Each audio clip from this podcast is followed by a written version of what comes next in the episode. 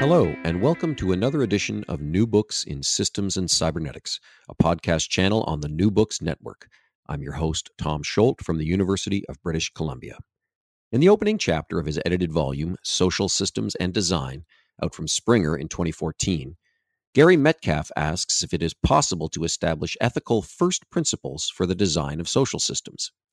Inspired by his mentor, Bela Banathy, a giant of the systems field, and pondering the potential levels of influence we might actually have over the evolutionary development of the social systems in which we are all embedded, Metcalf provocatively asks what sorts of goals we should set for ourselves and what sorts of means we should use to achieve them. In the subsequent eight chapters, a host of systems thinking luminaries, including Alexander Christakis, Peter Jones, Merrelyn Emery, Thomas Flanagan, and Raul Espejo of Project Cybersyn fame, offer probing and detailed contributions to the search for answers to these questions. Along the way, readers will gain an acquaintance with the concepts behind dialogical design science, co laboratories of democracy, third phase science, open systems theory, and much more. This volume is a transdisciplinary feast of some of the most progressive thinking going on in the systems field regarding such issues as sustainability, governance of the commons, and the maintenance and expansion of democracy. My conversation with editor Gary Metcalf is no less engaging and thought provoking. So, without any further ado, let's turn to my interview with Gary Metcalf. Gary Metcalf, welcome to New Books in Systems and Cybernetics, and thanks so much for making the time to join us. Thanks, Tom. I'm glad to be on. So, um, the first thing we do on this uh, channel, as we do on uh, most of the channels on the New Books Network, is to start by asking you a question about your own um, intellectual academic biography, so to speak, and tell us a little bit about your your journey um, and up to and including the, the present time, and um, and and and tell us uh, how it unfolded and led you to uh, uh, a connection and interest and engagement with the whole field of systems and design for that matter. So basically my, my career i guess have, um, broken down into pretty much three three sections. Um, my first career was as a family therapist working in runaway shelters with teenagers and their families. Um, and that was was an interesting experience because it was really all about trying to understand how people worked but one of the insights that came from that, now my, my training was actually in a family, a systems oriented family approach. So I had a lot of the, um, the concepts, but none of the theoretical background that really explained why they approached things the way they did. So the practical learning was just that adolescence simply cannot be understood in isolation. Um, you know, you, you just can't work with a teenager without understanding their family and their friends and their school and everything that creates the whole milieu, um, you know, that forms their worlds. I did that for eight or nine years and then decided to make a shift and ended up in major corporations. So I worked for two different Fortune 50 corporations managing actually employee assistance and health promotion and similar kind of programs. So the focus there really was on the intersection between people as humans and family members and people as executives and employees. A lot of the same principles applied. It was just a higher level of understanding how people functioned and operated and lived within systems. My third career really started at the end of my corporate career so in 1995, um, I started a PhD while I was still at the corporation. Now, the second corporation I worked for had been through three major reorganizations, trying to basically reestablish itself and do all the things that corporations do when they're trying to get more profitable or, you know, try to, to make a shift to become more functional. So I started on my PhD um, and landed at Saybrook, where I met Bela Banathy, whose work was in social systems design. Bela really became my mentor in a number of ways, uh, introducing me not only to systems concepts, which was just opening a new world to me. All of a sudden, there was a language and there were ideas and theories that explained all the stuff I had been working on, but really didn't have a foundation for prior to that. Bela also introduced me to systems organizations, both the ISSS and the IFSR, um, which led me into working with those organizations as they continue to support and develop the ideas and the theories and the research. And obviously, you know, Bela's introduction through his own work was to the concept of social systems design.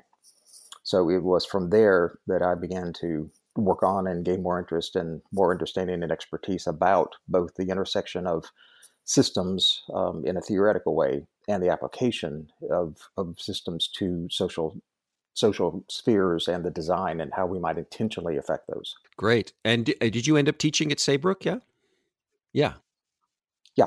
Yeah. I've been actually teaching at Saybrook um, in varying capacities since right. 2003 and at, and at other universities as well. So it's been a combination of teaching, research, consulting, um, both you know just a, a, kind of a constant cycle of learning and application in choosing to pursue this this publication with springer uh, social systems and design um, what was the the need that you were responding to as you sort of surveyed the literature and you decided to approach uh, an edited volume such as this?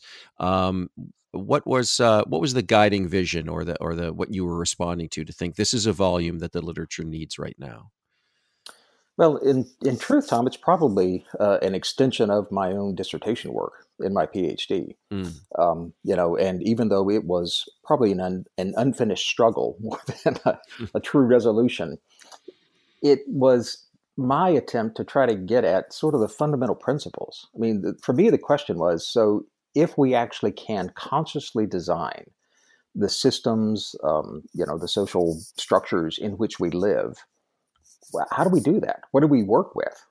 You know, there's the concepts of, well, you know, we can envision and we can um, govern, we can do the things that happen once you've got a structure in place. But if you're truly going to design from the ground up, what are you working with? What, what does it mean to design and then create a social system?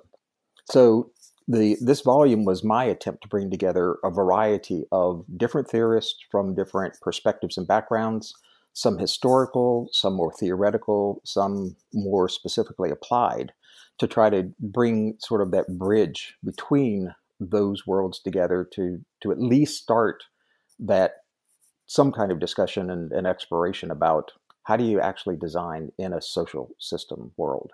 Mm-hmm. And can you say just a little bit more about how you went around uh, choosing or soliciting uh, the contributors to the volume? Well, that's always um, it's always an interesting confluence of the the ideal and the reality. Mm-hmm. So you know, in an ideal world, um, it probably would have been a larger volume, more representative of other theorists and practitioners, and you know, a, a broader range of people who might identify themselves specifically with uh, design within social systems. The reality is, you only end up with the contributors that you can get at a point in time, mm-hmm. and so you know, it's um, it, it always ended up be, being uh, maybe a little bit different than you envisioned at the beginning. But when it was all said and done, as I've been reflecting back on the on the book this week, um, it, it, really is, I think, a, a good range and confluence of different ideas, different people who've come from different backgrounds, working with different theories and theorists, and how they've applied and how they've thought about and how they've approached the the central topic, but all come out and gone to varying places in, in the way that they use that. Mm-hmm. And so some of these things you say that the, the the unfinished struggle or the things you were wrestling with you you spell out in the first chapter which is is of course the one you authored. And you seem to be asking you know how do we derive the first principles for human social systems? How do we arrive at, at first principles governing principles uh, for systems design? And um, you're bringing together thinkers that brought systems theory to social systems. And um, so, as you've been reflecting on the book this week, sort of getting ready to have this this talk together, um, where are you on that question of the first principles for social systems? Are there some that surface in this book, or some that are continuing to percolate for you, or uh, where where do you stand on that now? Well, the there's I guess there's a, a small number of issues that really kind of sent me in the direction of, of thinking about this, you know, at the time the book was developing and, and continuing on now. Um, one is trying to understand the nature of different kinds of systems. For instance, there's an assumption, you know, if you, if you talk with people who kind of come from a perspective of traditional psychology, for instance, you know, there's kind of an assumption that groups of people are just collections of individuals and you can pretty much understand if you just get down to the the basics of individuals, and then you add those up, and you end up with a collective. Mm.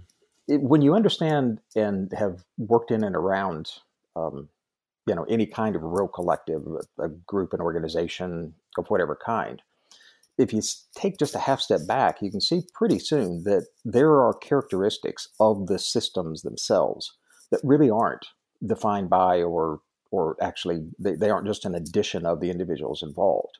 Mm-hmm. So that really leads to questions about those first principles. If you're going to actually design something that is an ongoing surviving system that isn't simply a matter of you know some kind of a fixed collective of the individuals what are you dealing with you know it's it's a lot of things in terms of what people might describe it's um, a connection of communication you know, it's mm. probably belief systems, it's culture, it's it's a lot of things.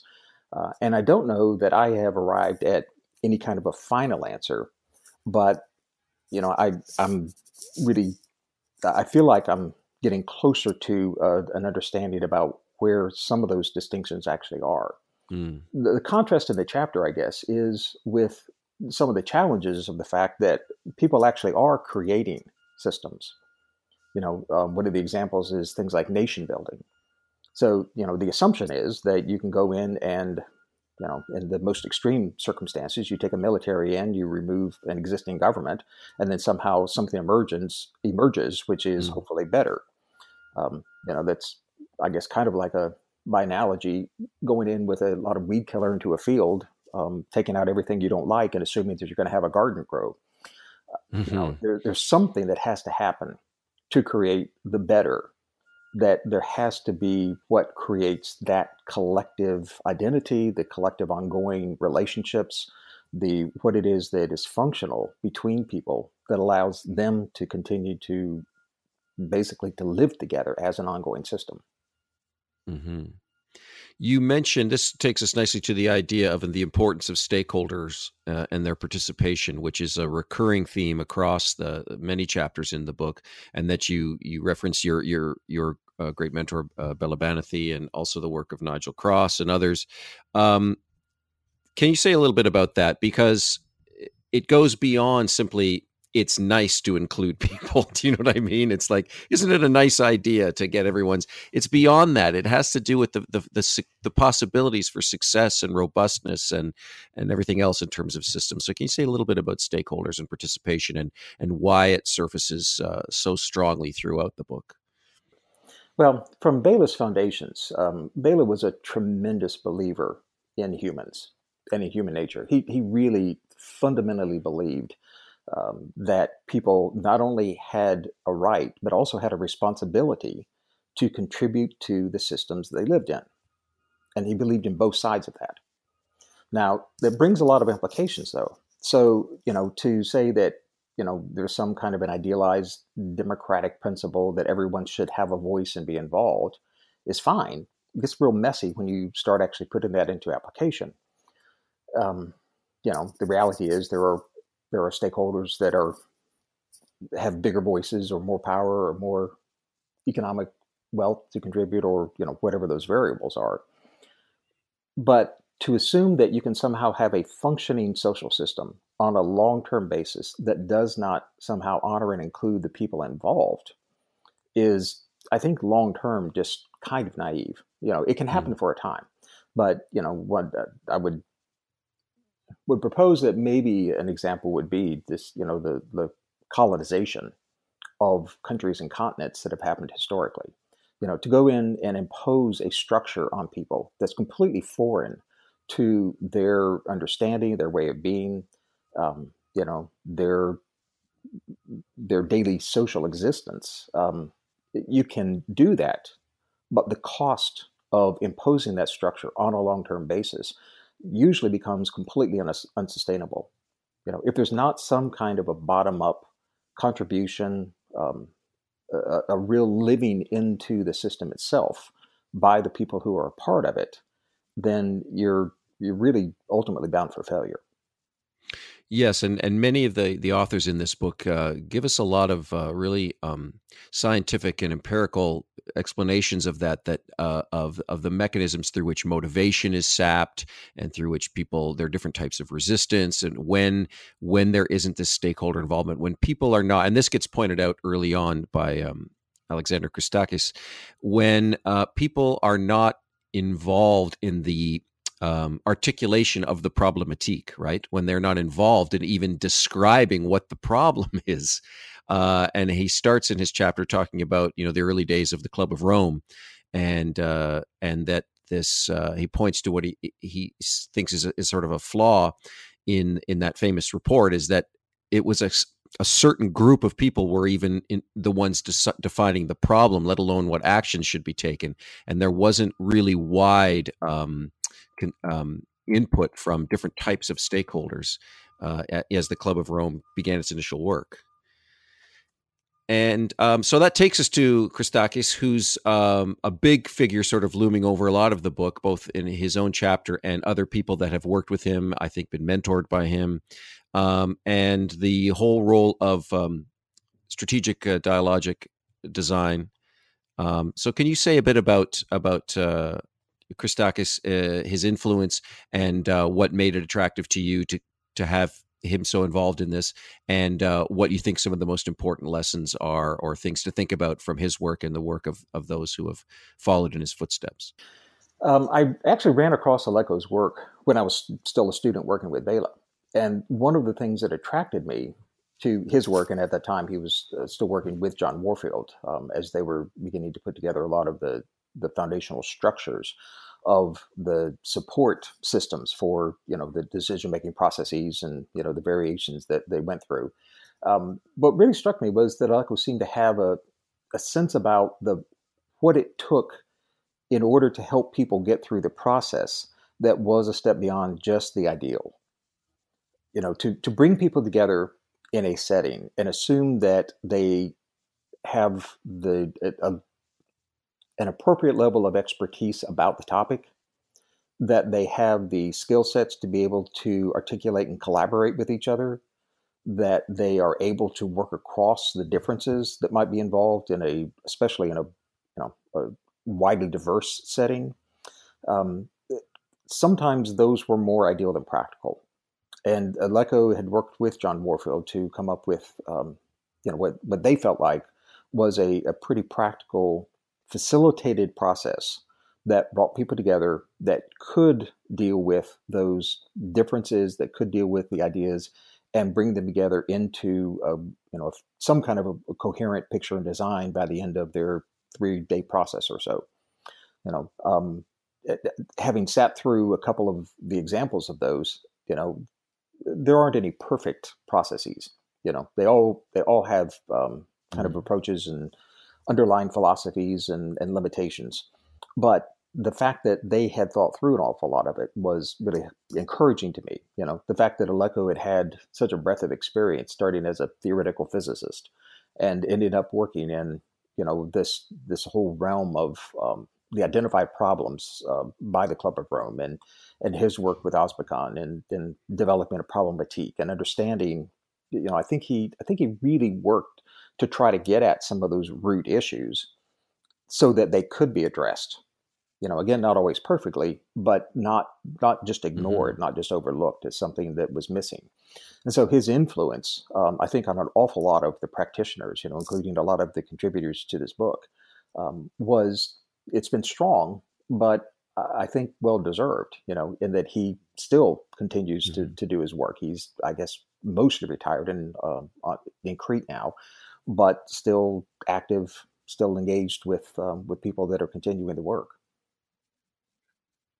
Yes, and the, and his notion that you that there can be a science of dialogue is is is is compelling, and the idea that that uh, there's a kind of rigor uh, and a kind of um, procedure that is hopefully not limiting and not too constraining, but um, you know another theme I, in, in, the book is this um, this balance between autonomy and uh, and homonomy, if I'm pronouncing that correctly, um, between the individual's autonomous uh, nature and also coming back to the collective and that trying to find this delicate science of of trying to balance those those right. two impulses. Yes, that that work actually goes back to um, to Andras Angyal, who was a psychiatrist in the 40s, that talked about um, his distinction was between autonomy and heteronomy, which was that um, that influence of the individual balanced against the influence of the collective. And so you can see this, you know, and, and as he stated, you know, it's never really never an absolute either or. It's always a balance between. So, you know, you can look at different countries. In the US, we tremendously value independence, individualism, and we have governance structures that kind of reflect that. In other countries, um, you know, and I think interestingly right now, probably increasing numbers where the heteronomy, the, you know, the larger social sphere or governance structures are tremendously overwhelming the individual choices and, and expression of, uh, of self in a lot of other places. So, you know, it's not necessarily a one is always better than the other. I think there's a, a functional aspect, but, you know, to just understand that they're always present, that you have to balance those. You really can't ignore either one. And they always will not only influence each other, they actually are co creational. Um, so as Christakis develops uh, develops his work, he comes up with a lot of uh, with his foundational axioms for dialogic design science, which we, we won't go through all of them now, but they're they're um, really fascinating as a, a way to structure the process of of this kind of stakeholder engagement, and this idea that that new what he calls new geographies of languaging, making possible the constructions of new kinds of distinctions, and and that literally new types of ontological entities become visible so you can spot something in the nature of a pattern or or something that's that's got some causal efficacy going on. And there's something that he identifies called the erroneous priorities effect. Can you tell us anything about that particular i'm trying to remember who Aleko drew from um, a number of of the collaborators he was working with and he ends up in a you know with a, a collection of what he you know, I think he and, and the collaborators try to establish as sort of a, not a system of laws, but a, a system of principles that really, that are sometimes are identified as uh, kind of pressure points when you're doing this work. Sometimes they're more necessary things that you just have to pay attention to because, you know, they're, they're things that are either they're either critical points that get developed in the process or they are important pieces that if they get overlooked get um, they become really important oversights if you will um, and i'm trying to remember which which of well, the the erroneous. What I remember about this one in particular, and I know I'm putting you on the spot because you didn't write all these chapters, but so uh, yeah. I just thought I'd toss that one out and see. But it's one that's it's one that stuck with me because it was it's fascinating to me to discover that um, that democracy this whole dot democracy thing, is quite popular these days in terms of well, let's give people the little sticky dots and everyone will vote on what are what are the priorities but they're they in the work they've done and this is this idea of, of trying to make a science of dialogic design it seems to me they've done this analytical work and realized that the things that groups agree are the most have the biggest impact in terms of what is the problem or what is the potential leverage point rarely end up winning the vote when it comes to what should we work on and so the, the, the the voting process of the dotmocracy uh, or any of those other kinds of, of, voting processes are not reflecting actually what are the highest impact, highest leverage, or biggest identified problems. And so there's this this mismatch, and so we we put a priority on something, and that it may not be the one that we think is right. the most significant. Yeah, that. Uh, all those principles really go back to um, the foundations that that Aleko was working with John Warfield on. So when I when I actually sat in on a couple of the um, of the processes they had done. I mean, and you know, John and Aleko both worked in a lot of corporate settings. Interestingly, you know, they, they, weren't just doing sort of general things, but one that I sat in on. Um, I had reviewed some information that John had done with, I think, a, a major corporation, and kind of walk, watched him work through that. One that I sat in on live was actually an interesting example where the discussion was around um, the implementation of how you how you provide accommodations for students who have been identified with disabilities. Okay, so this mm-hmm. cut across all kinds of educational systems. It was done, um, you know, in, in, sort of a like like a regional approach to trying to help, ed, you know, small educational programs, especially you know, small rural settings. They were equally um, required to provide accommodations for individual students, even though they had minimal resources to be able to try to do that. So, you know, the stakeholder mm-hmm. group that was involved ranged from the school counselors to the psychologists who were outside the school system to, um, you know, parents to even in some cases the students had, who had been identified, school administrators.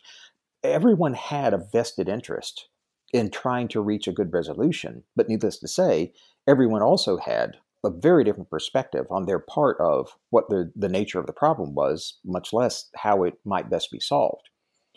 So to watch them go through the process, um, you know, it, it really was functionally, it was a pairing of choices. So they would raise the question, mm-hmm. you know, if you were to accomplish this, how would it affect that? And it was a couple of days mm-hmm. of working through that with a facilitator with a number of facilitators who were capturing the information in a computer system that would at the end of the time come up with a structured representation of connections between the issues and that's what they used to find the largest leverage points and it was through that process mm. that they arrived at exactly this kind of, of conclusion that you know what people assumed would be if you just simply took a poll and said okay what's the most important thing? You know what should we start on? Well you're going to get a lot of opinions you know but they're going to obviously come from the perspectives of the people involved. It's only when you pull those together in some kind of a collective and structured way that they found that they could actually arrive at a, a solution that would have the best chance of being implemented. Mm. Well, that's fascinating. I would love to be able to sit in as you have on some of these sessions. That's that's fantastic. Um, one of the next contributors uh, is Raul Espejo, and of course, talking about Project Cybersyn, of which he was, I believe, the scientific director. I think was his official title. Uh, it's a project that's gotten a fair amount of airtime on this channel. We talked to Eden Medina about her book, and and it's become up in some other some other discussions. Um, but it's really interesting to see. I think the most is the most rigorous critique of it I've seen, and it's by Raul, who was an insider on it. Um, and he talked about the need for um, that Cybersyn's epistemological lens um, needed some revision. So I'm wondering if you might say something about the role of epistemology in these kinds of group discussions. Um, that uh, Raul is talking about how the epistemological lens needs to include the first order sort of black box descriptions of what you see going on, and a second order observation of what he calls the inner conversations that govern the choices of the black box indices. Because of course, CyberSyn and and I, I refer those who who who uh, are not as familiar with it to go back to to find our our conversation with Eden Medina, but uh, was a, an attempt to um, create a guidance system, a control system for the uh, Chilean economy, and this choice of indices. So the choice, uh, this again relates, I guess, just what we were just speaking about of what goes into the choice of what one considers to be a pertinent index uh, to decide how the governance uh, system is working? Well, just a, a, little broader perspective about this chapter. Um, you know, it as I was thinking through what should what could ideally go into the book, I, I absolutely did not want to miss this piece because it seemed to me that such a large scale and really potentially important application, even though I'm not sure that Stafford Beer would have identified himself as a as a social system designer, but this application in a in a at a country level was just too important, you know, not to try to capture in some way. And I really, you know, as I thought through the the people that could potentially author the chapter, um, having Raul do it as a person on the ground from Chile, who had that perspective, was just the one that seemed to be, you know, enough different and valuable to me to to try to capture all of that. So, you know, you you've got a a technical system, which is you know obviously not unusual in what people think about. Okay, well, let's bring in a uh, a governance system, but let's bring in a control system, or however they describe that. And often within that are embedded all kinds of assumptions. Obviously, you know, so you get to things like um, Peter Checkland's concept of Weltanschauung when he does soft systems methodology. Why that's important to capture because there's so, there are so many unstated assumptions that go into that. You know, you can you can kind of start with well, so you know, if it's from an engineering standpoint, we'll simply um, you know we'll start with the what whatever the customer says is is important. Coming with multitudes of assumptions about you know the customer's knowledge viewpoint and you know the breadth of how that's going to end up being implemented. So you know a, a lot of the emphasis in the cybernetic world um, you know coming from i guess really the, the 1970s on was this concept of second order cybernetics of understanding that you've got the the functional part of what goes on in what might look like a technical system but you've also got the overlay of the context of you know not only how the system got decided and designed as you've implied but that it will continue to function within social systems you know a, a, unless you completely turn over and i suppose there are visions of that of, of totally turning over the operation of something to some you know to a, an artificial intelligence system.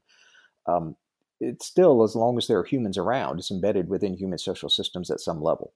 You know they they are affected by it even if they aren't directly um, attempting to control it.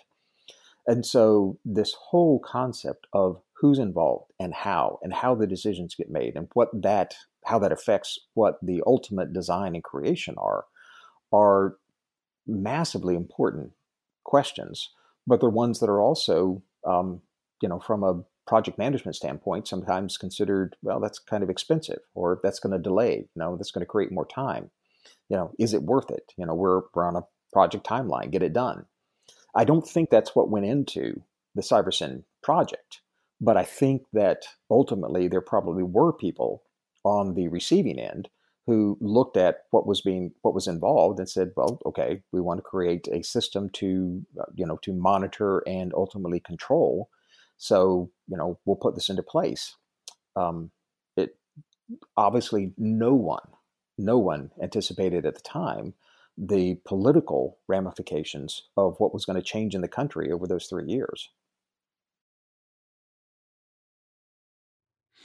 Yeah, and something Raul mentions is the mismatch between um, who was making the decisions about indices. That that that the political structures of hierarchical systems did not change enough to match the kind of distributed types of decision making that that Cybersyn and that the VSM, the Viable Systems Model, is designed to to uh, facilitate. So the structure of the VSM is one thing, but who's deciding on indices, who's uh, providing that information, could wasn't able to transcend the sort of old-fashioned hierarchical structures of the government that was trying to implement the VSM.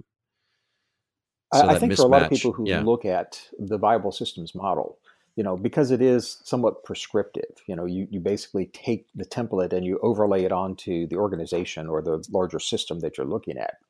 Um, I'm afraid that people might have a lot of assumptions about, well, then it seems to be kind of self evident, right? You just match the pieces to the, the parts of mm. VSM, um, you know, and you then get a, a sense about what's working and what's not.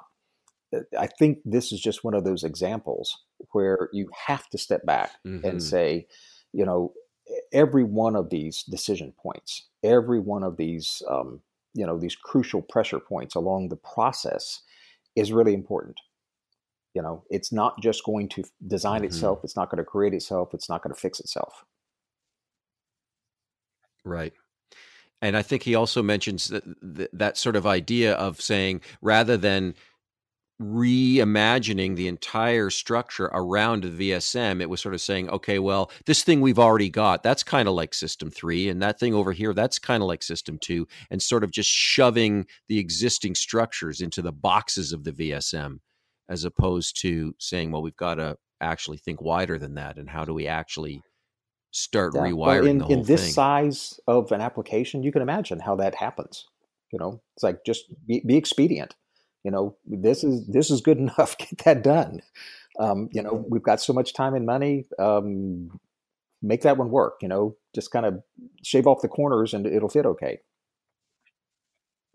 Right, right. And with a government that's facing so much pressure internally, externally, who doesn't know how long it's got to try and make a difference. I mean, the fact that they attempted such a such an ambitious project under the the kind of um, political and social climate is still astonishing and uh, very easy to understand why as you say this was not a something yeah. you wanted to miss out on well and it's volume. it's exact i'm sorry well, um, and, and sorry, it's exactly yeah. the the challenge that you know is going to come up at you know and it shows up in some of the other chapters but shows up most broadly just in the whole topic i think tom that you're always um, balancing between the ideal you know some concept that maybe the ideal is just a green field and you can you know you, you've got nothing but space to be able to create in. And the reality that there is always a lot of ongoing world into which you eventually have to implement this. And you know the, the space between those mm-hmm. is really the critical the critical place to understand. Right. And that you're revising something that's in motion right? The the the chilean the chilean economy could not st- stop and take a time out while it while we they figured out what they were going to do. It's it's it's you know it's like laying the track down in front of the moving train so to speak. It's uh it's ongoing. One of my favorite chapters is Peter Jones's chapter design principles where he talks about design principles for complex social systems and he really exposes something that I hadn't thought that much about because talking about design and a lot of that I, I, guess some of it has happened since the publication of the book but the idea of certainly this expanded sense of what design means now and that everyone designs to some degree and it's not just artifacts and, and products but it's processes experiences interactions all of these things are now we understand them as in the purview of design.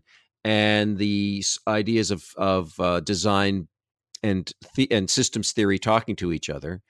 But in his chapter peter points out that actually within the the the literature, uh, a lot of the there isn't actually that much direct linkage of the of systems theory to design. They're talked about sort of side by side, but not always uh, in a way that we can understand where exactly, or at least have some ideas of where exactly certain systems principles can get instantiated within certain design principles or, or design projects. He does quite a quite an interesting um, literature review of that. I I'm interested, and so he talks about his his wanting to um, link generative design guidelines to systems theoretical principles rather than just enumerating them side by side, which is actually done uh, more often. Well, it's just uh, I, I, really appreciated Peter contributing the chapter um, because it is the it is in its in, own, in its own way kind of the anomaly. Um, you know, you've got not a systems theorist or practitioner approaching the concept of design. You've got a designer coming kind of from the other side of the bridge, if you will, of you know saying, well, here are all the formal principles of design, and he teaches design and practices it, um, but has you know a, really been fascinated and, and come into the world of systems concepts and theories as well. So you know he reaches the intersection just from the other side, and so his way of understanding it where you know I think a lot of people who start with the systems orientation, you know, those of us, including me, I guess, who you know are very interested in it, but really don't have a formal background, um, you know, approach a certain level of understanding about the formalities of design. But to come from the other side, to know the formalities of design as a profession and bring that to the perspective of systems is, I think, a, a really valuable other insight.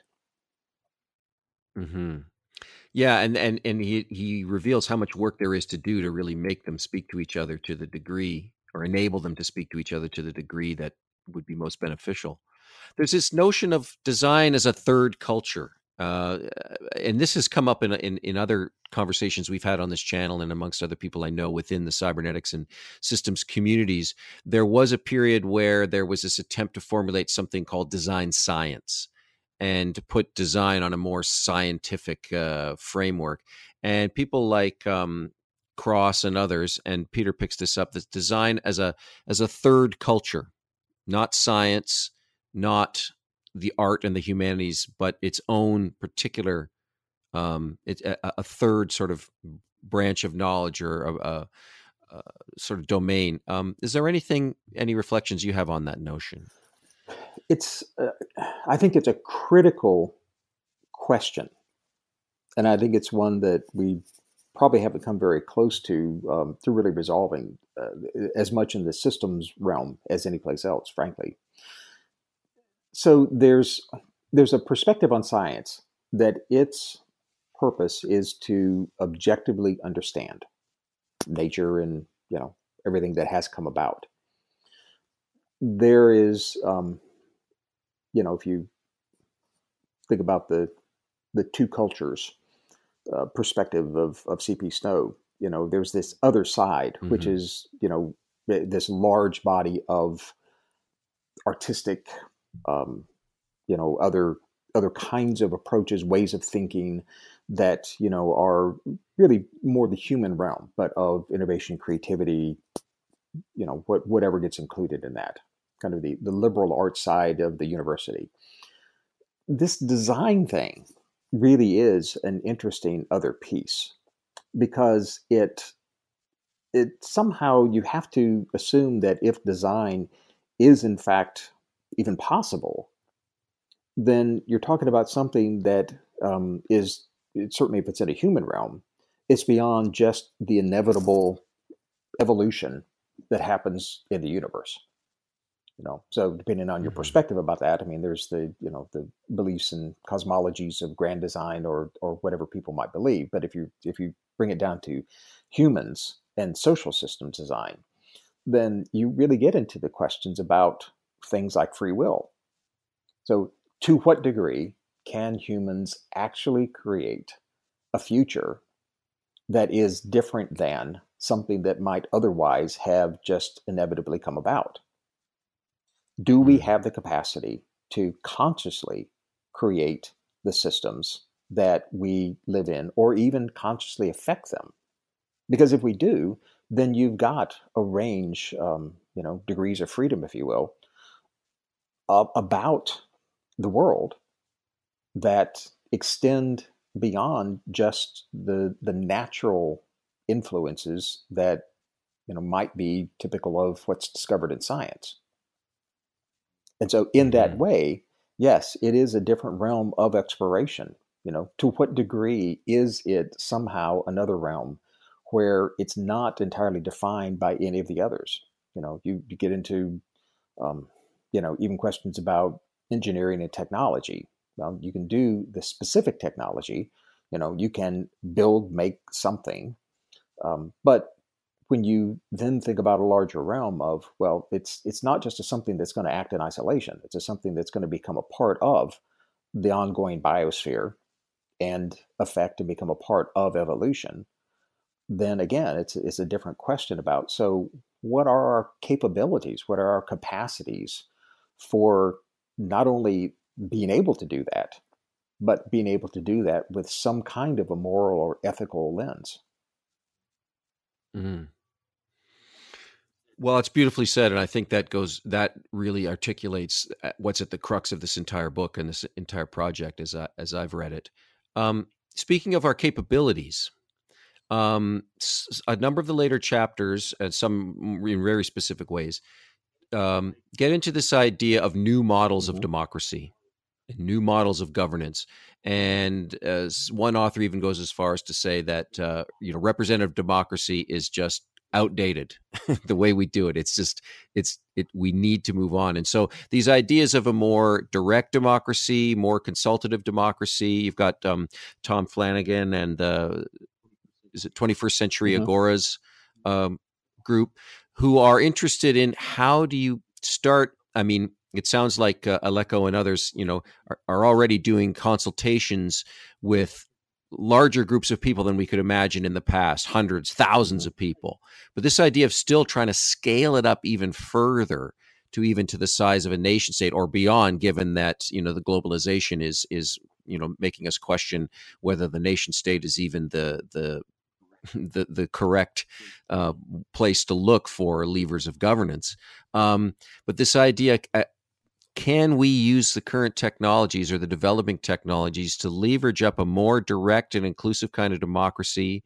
Uh, someone later in the book, I wish I could remember who it was, says rather than um, saying to go to discussion centric rather than mm-hmm. vote centric. And rather than say, you get to vote every five years, no, you get to actually get involved in debate and discussion on in an ongoing way. So, um, but of course, the idea of you know think of the law of requisite variety i mean that having that kind of uh, influx of variety of opinion etc where do you what do you do you want can you reflect on on some of the contributions that address this issue and maybe add some of your own thoughts about the feasibility desirability etc of trying to use these plat for these amazing social platforms of of the internet etc to actually scale up and create a new model of democratic yeah. governance well, needless to say, Tom, these are massive challenges. Um, even a concept before you begin to, to think about what they would mean in, in any kind of application.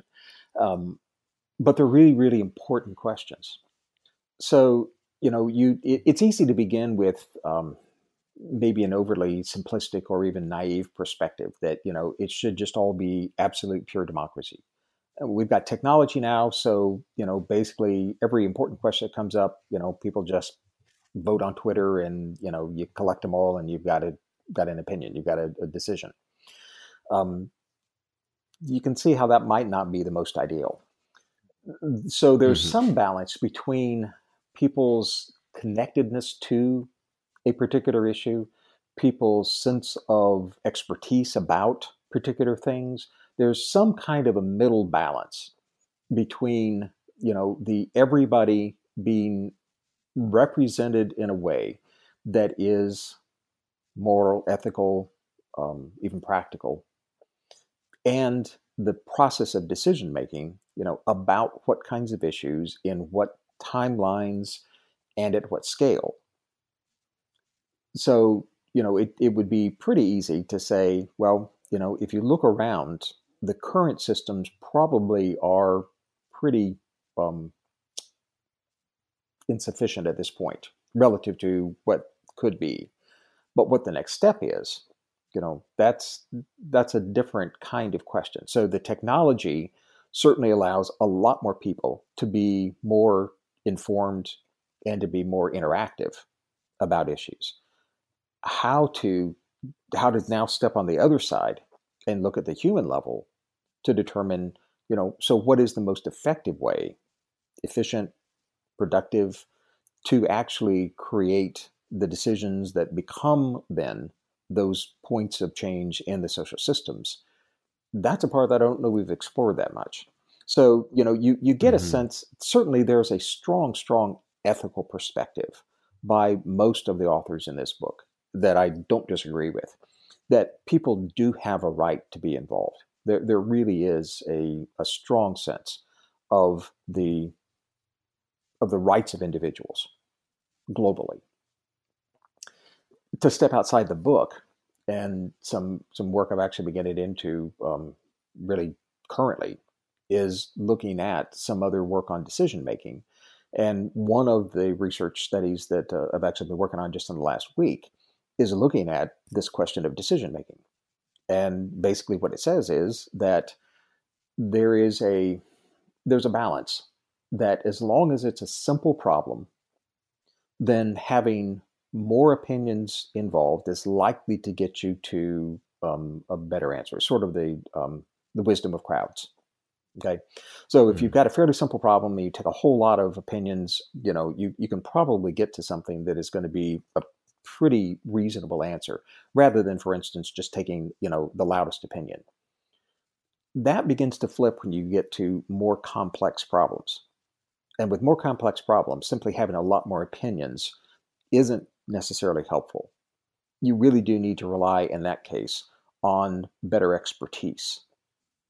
And finding that expertise, it's not necessarily just, you know, a, a one or two experts. It, and it's not just a, you know, relying on the best or loudest.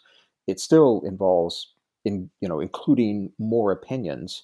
But the more complex the issue, it seems that a smaller number of people with higher expertise probably is a better way to approach that.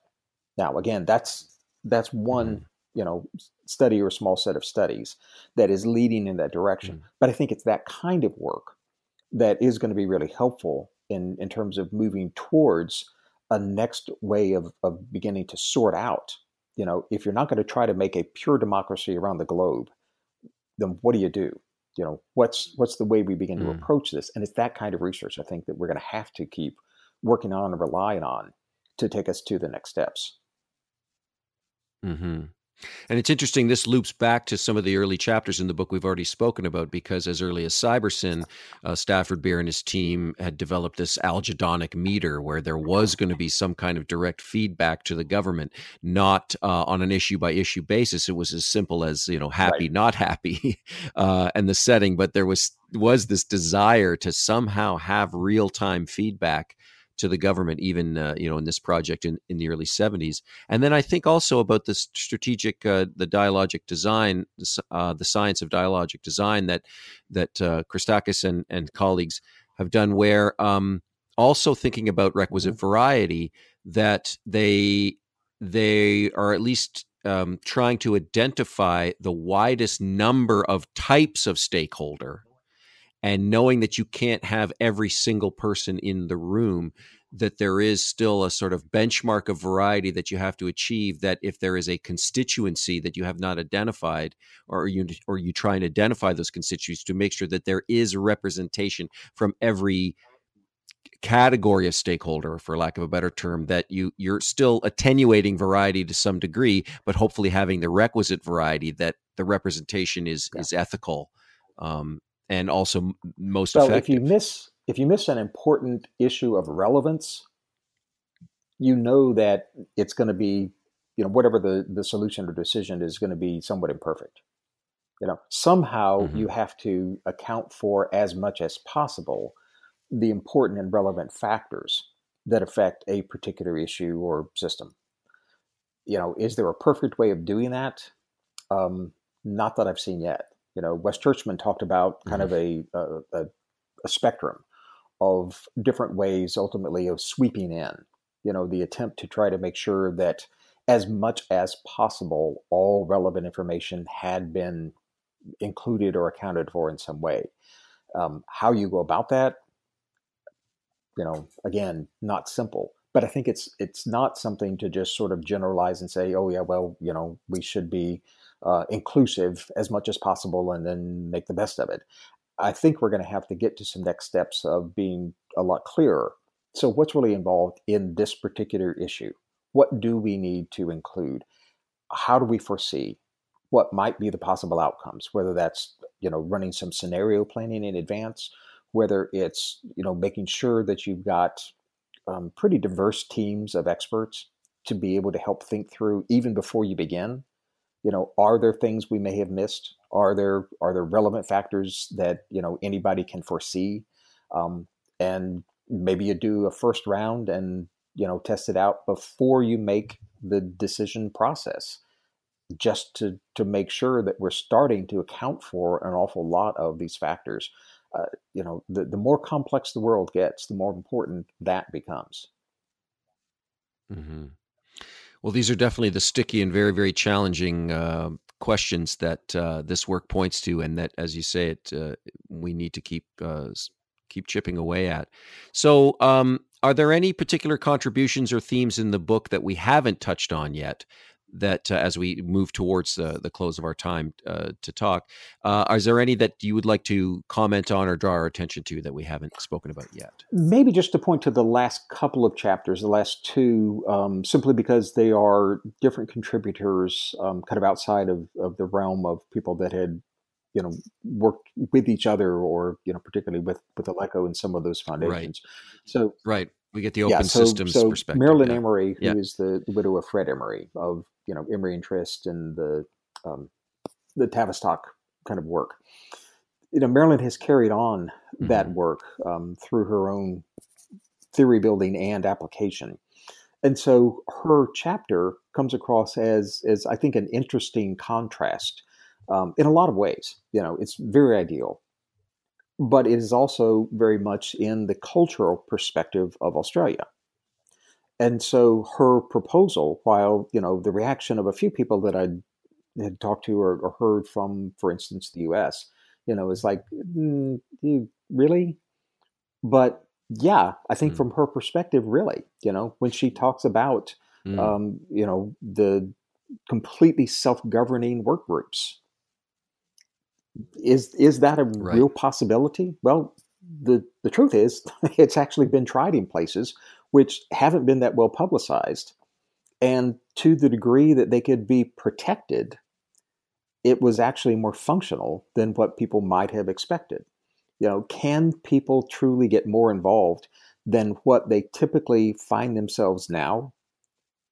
I think very possibly. You know, and and her work really points to that. Um, you know, mm-hmm. to to the degree that people I think have become so accustomed to simply going to a workplace and having little of any say about any of the processes they're involved in. They pretty much, you know, go in, plug in, get the work done, and leave. Um, you know, this idea that somehow they can be more of a, um, a participant and a decision maker, even at a very low level, is so foreign that it's really kind of hard to even have that discussion. Um, so mm-hmm. what she proposes is is pretty ideal, but I think not really outside the realm of reason. Um, the balance of that is Doug Walton's chapter, and you know Doug had been a um, a senior change person inside of Cisco and then some other places um, more recently. But you know his is I, I think that practical calibration of you know having also been a student of Bela's to look at idealized systems design and have to interpret that to a, an, an, approach or a way that you could implement that inside of a uh, U.S. based corporation. You know, it, it's not just a simple translation. It does take some some real adaptation, but it's also absolutely possible.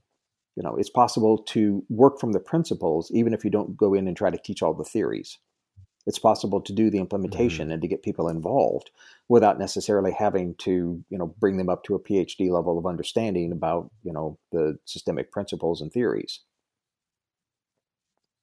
right well, thank you for that. I think it was it was very important to draw attention to those two chapters, and and uh, Merrelyn Emery's chapter is like you say there there's an ideal nature to it, but it is very thoughtful in terms of the the two different types of of work cultures that you're talking about, where the prescribed work culture and then this idea of teams that self organize and I think we see, yeah, we see a lot more of those around us these days than I think, uh, as you as you say, are are reported. Um, and when they're bound together by when that autonomy is given and that our autonomy is is recognized, the responsibility that the members of the team start to take towards one another um, is a very powerful yes. force and that uh, the the ways that the groups create and and self assign which part of the work gets done by whom. Uh, I think we see more and more of that around us all the well, time. It really gets back to I think some of Bela's fundamental beliefs, where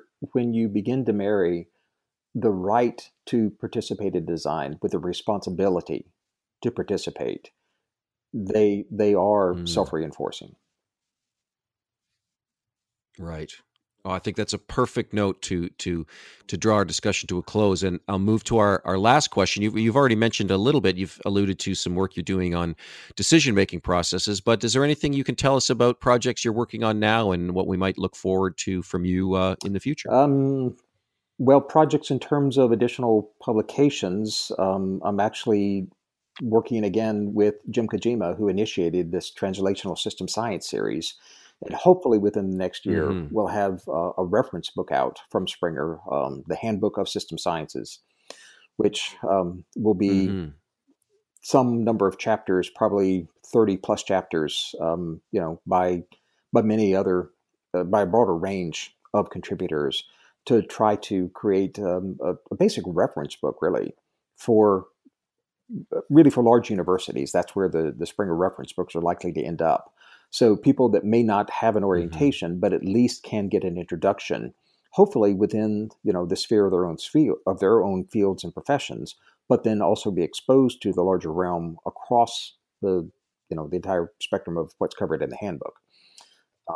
you know, in mm-hmm. in application, um, it's interesting because I find myself, you know, whether it's purpose, whether it's intentional or not, um, often drawn to things like small projects in the very small town I where I live in Appalachia, where you know a, a local mm-hmm. organization is trying to go through its own changes. Um, you know, and I have had, you know, now a few decades of experience of of thinking about change and thinking about the ways it happens and the theories, and to walk into a small organization that's trying to go, you know, through some fundamental changes in a small community, it is still all the same hard work. You know, it doesn't happen mm-hmm. simply just because you know more of the theories. It's really helping people grasp with their situation and some concept of what can be changed and how they go about it. Mm. Mm. Wonderful. Well, thank you so much for your time, Gary. We look forward to the Systems Handbook very much, and uh, hopefully, we'll be able to talk to you and maybe some of the other contributors as it comes along. And yes, that translational science series is full of amazing titles. I think we've talked to uh, done at least one other of them on this show, and I've got a couple of coming up. So that that series is a very rich uh, place for uh, systems and cybernetics thinking um, and and great writing and uh, and fodder for our show, of course. Thank you so much, Gary. Uh, we look forward to talking to you again. Thank you so much for taking the time to be with us. We've been talking to Gary Metcalf about his edited book, Social Systems and Design, out from Springer, here on New Books in Systems and Cybernetics, a podcast channel of the New Books Network. We'll talk to you again soon.